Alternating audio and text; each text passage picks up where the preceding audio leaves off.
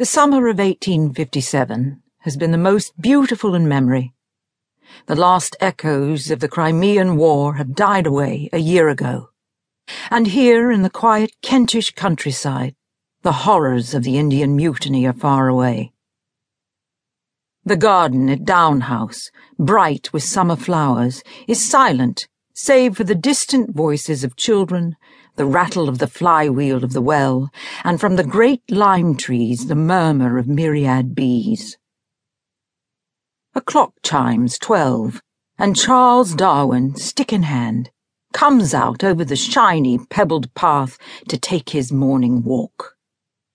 Down the sunny side of the sand walk to the summer house he paces, rapping the marker stones with his stick by a bank of wild flowers, Emma, in her faded cotton gown, waits for him, and quietly they walk back together through the wood. It is a tranquil scene, and a casual observer, watching this quiet routine, would not have guessed the tumult in Charles Darwin's mind. For the book he has been wrestling with for almost twenty years was to startle the world when The Origin of Species was published in 1859, it would transform the thought of his and future generations.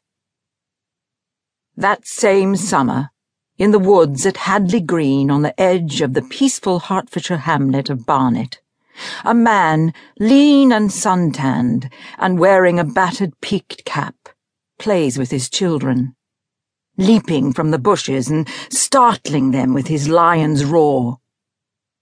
David Livingstone is taking a break from the agony of writing his missionary travels in southern Africa. Beside the path, a small, sturdy woman watches. In her old fashioned bonnet and plaid shawl, she could be his housekeeper,